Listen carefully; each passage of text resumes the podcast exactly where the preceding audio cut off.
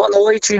Pois é, é, comum sim um aumento é, de casos de doenças respiratórias nessa época, porque começa a ter o quê? Uma temperatura mais elevada associada a chuvas esparsas, né? E no momento que começa a chover, as pessoas se aglomeram mais, Consequentemente, tem a união dessas duas situações, né? A, temperatura mais seca e mais quente, que irrita o tecido do respiratório, que a gente chama de mucosa respiratória, associada às pessoas se aglomerando ao fugir de, de chuvas esparsas, que acaba trocando, por exemplo, o vírus, né? Porém, a gente tem observado o problema é o seguinte, que temos é, também detectado a, detectados aumentos dos casos de Covid-19 é, e que talvez não ainda se refletindo nos números oficiais de Covid-19, porque pouca gente tem testado. Muitas vezes o colega esquece de pedir o teste ou o próprio paciente não lembra da possibilidade da Covid-19.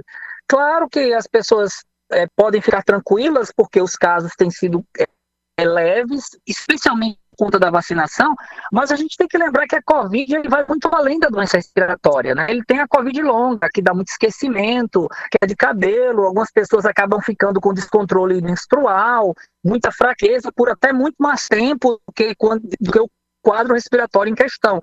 Portanto, é uma hora importante das pessoas, quando tiverem com sintomas respiratórios, pedirem para serem testados também para a Covid-19.